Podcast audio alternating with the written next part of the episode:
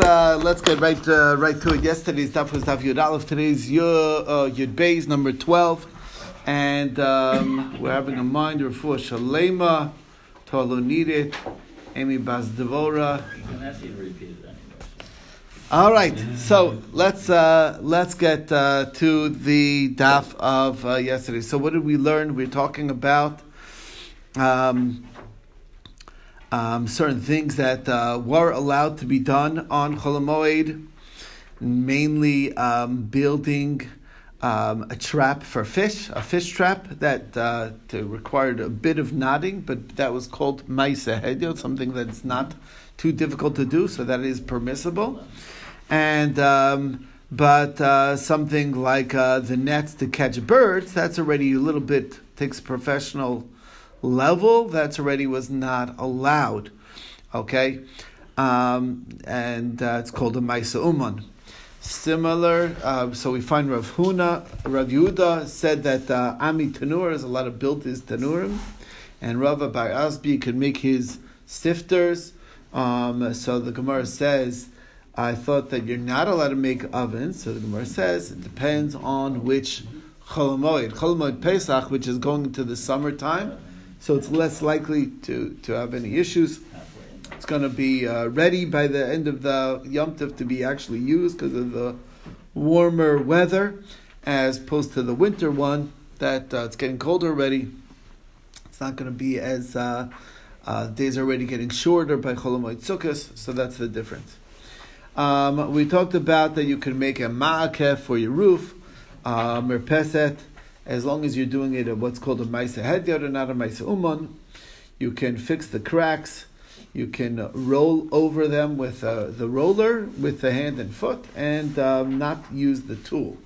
Um, we talked about all parts of the door, the um, uh, the hinge, the um, the pin, the pin of the door, and the hole that the that it goes into, the the beam, um, the uh, lock and the key, if they break on Cholamoid, you would be allowed to fix them on the Cholamoid as long as you didn't intend specific to leave your work to till then. Um, pickling is allowed to be done on uh, Yom Tov provide. Thank you very much. Amen. Did you make it? Can you take Good. it? Yeah, it's good. Ooh. Ooh. I don't know what you put in there. Okay. Look, you drink coffee, drink coffee. Yeah, if if if im askar. Okay. Anyway, so pickling, as long as you'll be able to enjoy the pickle on on Chol Yom Tif, then that's fine. Now, how do you define Ma'aseh Hedyot? Um, it was a dispute. Rav Yosef says it's uh, where you for for putting up the wall. Um, is if you use palm fronds, that you will weave some palm fronds together. That's like a temporary structure. Others say that you put the you're putting the bricks, but not uh, no mortar. Okay, or like the rocks.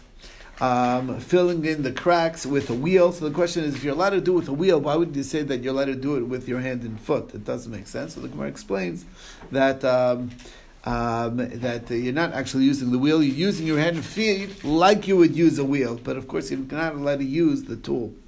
Again, it's like some type of shinoi is what's being required here. Then we talked about the door, and you could fix it.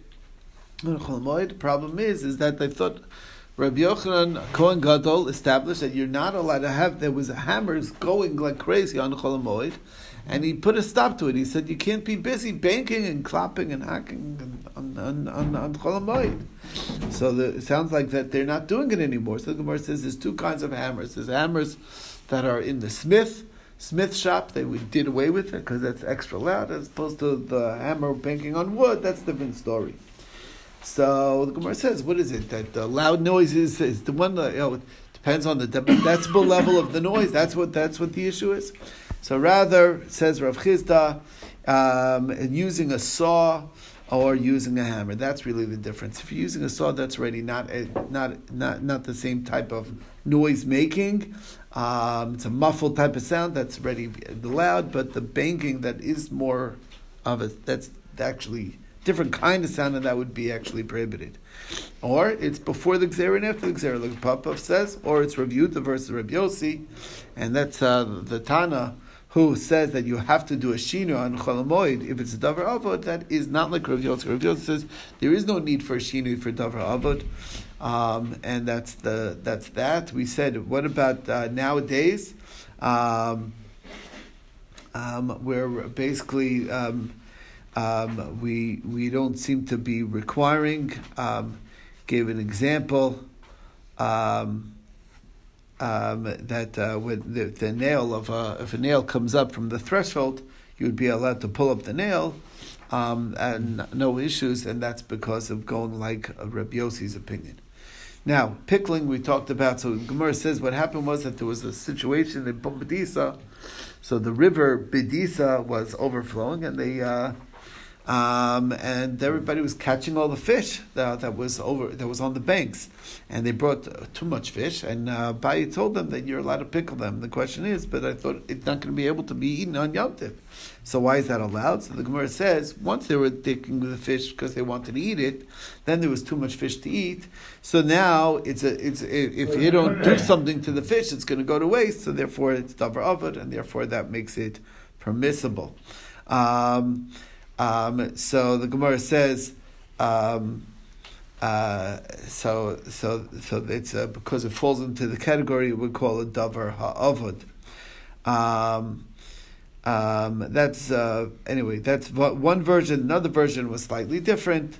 Um, uh, basically, uh, he said that this is not that it, just because you salted it doesn't mean you can't eat it on Yom you, or on the on the Yom You just have to wash it very well, and that's what he said that it took sixty times of rinsing off the salt to make it edible, uh, and that's. Uh, uh, to, that's the the itzitzi. You got to do the itzitzi to make it edible. Then we saw a few uh, words of the wise from Ad Tzaida, who was the fisherman who gave some advice to Rab. So number one, he said that the best time for fish is right before it spoils. That's when it tastes best.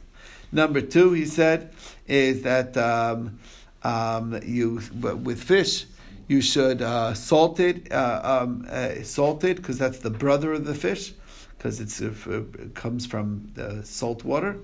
Um, and uh, you should put it into its father because it, it's created from the water. Um, so that's how you wash it off, and then you eat it bivrei with the, the offspring, which is the the tzir, the juices of the fish, and that's the that's the best way.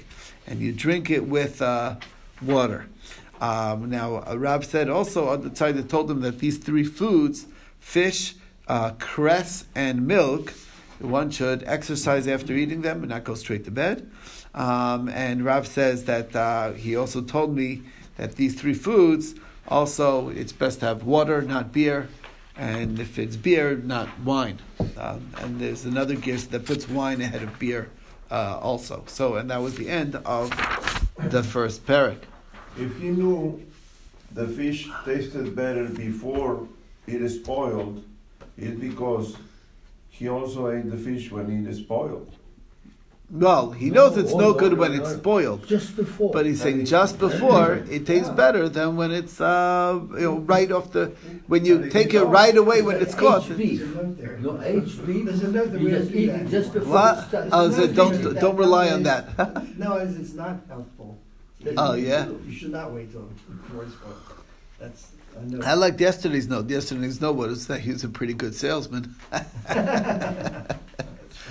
It's like, don't worry, the fish right before it spoils is the best. It's the best.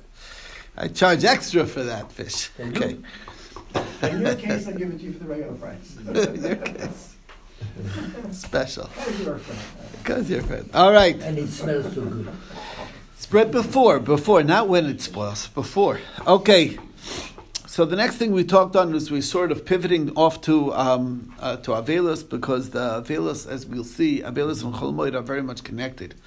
So if a person started a process in his field, so he turned over his olives and he right before the pressing, so um, it's a very small window when you need to right away press after you turn turn them over. You know, one side gets very ripe on it, and then you turn it over, and then you're supposed to uh, press it soon after. So now he's an avel, or an onus happened, or workers um, didn't were no show, and now I, I I need to do it, and it's cholamoid. So he said you're allowed to do the first squeeze, um, right away, and then you leave the rest for um, for for afterwards. According to Rabbi Yehuda, Rabbi Yossi says, once you start already, you can do the full full activity, everything that you need to do. So why are we switching off from Avelos? So first we thought Rav Shisha Davidi is that the Avelos is worse. The Avelos is much stricter. Um, even though we're allowing you to do this on Cholamoid, you're not allowed to do it b'mei Avelos. And Rav Ashi says, no, it's the, it's the other way around. We, we're telling you even the more strict thing, which is the Araisa, which Cholamoid, the Mlachas of Cholamoid are actually the Araisa from the Torah. If we're already allowing that, then Kal Shkein, we're going to allow Avelis, which is all rabbinic in nature. Um, and the Brisa though says like the first version, like Rav Shisha Bre Raviti, because it says that these things we do for the Avel. Don't let him do it. We get somebody else to do it on his behalf. Um, we, you know, the, like the olives need tur- were just turned, so then we would press them. Um, he, uh, if his barrels need to be sealed, we'll seal them. If his flax need to come up from the soaking, we do that.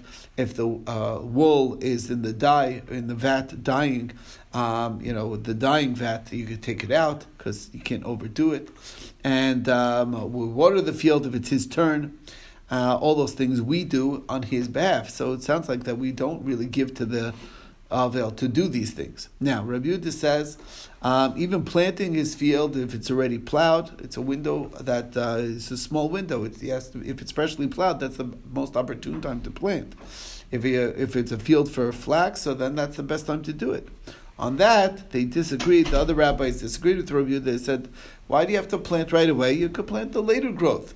Um, uh, you don't plant flax. You could plant something else. It's not like it's etched in stone what he needs to plant." Now, Rav Shimon ben Gamliel says that um, if what if it's already started, but he is the only one that can do it. Nobody else knows how to. to um, uh, per, use the press. Nobody knows how to take the flax up. Nobody knows how to do the wool. Uh, if he is the only uman, so then he may do those activities so as not to suffer a loss, provided that he does it quite privately, not in front of other people. In addition, Rabbi Shimon Gamliel says that if he is the only expert in town, he is, let's say, the barber um, or the bath attendant for the public, and he's the only one that knows how to do it. It comes the holiday, and uh, the, he's the only one. Even though he's really supposed to be in mourning and supposed to be out working, he's supposed to. These are activities that only he can do. So, and the people are relying on him, so he must do that. Um, similar, uh, the sharecroppers um, uh, those types of jobs. So those are things that have other people there. You need other people to do it for you.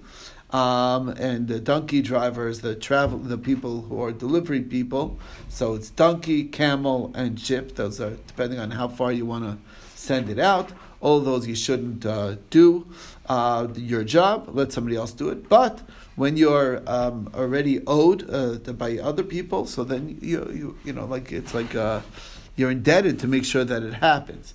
If you're hired by the day, uh, even if it's in another city, so then okay, you don't have to be. You can, um, you should not really work, even if it's in a different city and nobody will know you. Um, if you have somebody else's work by you, even though it, regardless of what form that it was accepted to do, like you're paid by the job or by the hour, um, um it is um, it, you shouldn't do it. Now, what if your stuff is um, other people are going to be doing it, but it's in your house? You that's not okay. But if it's at, at their house, then it is okay. And that took us to a story at the end of the daf, which is very interesting. This Miriam, the son of Ravin, and Mar Braid Rav Acha Braid Rava, they had a camel. Uh, I mean, uh, they had a uh, hitch of two oxen together. One owned one ox, one owned the other. And uh, relative, uh, basically, he lost his relative, Mar Braid Rav Acha and um, lost his relative, and he took his his uh, um, um, ox away, didn't let it go to work. So Rav was very upset. He's like, "That's not the right thing to do. Um, look what's going on over here.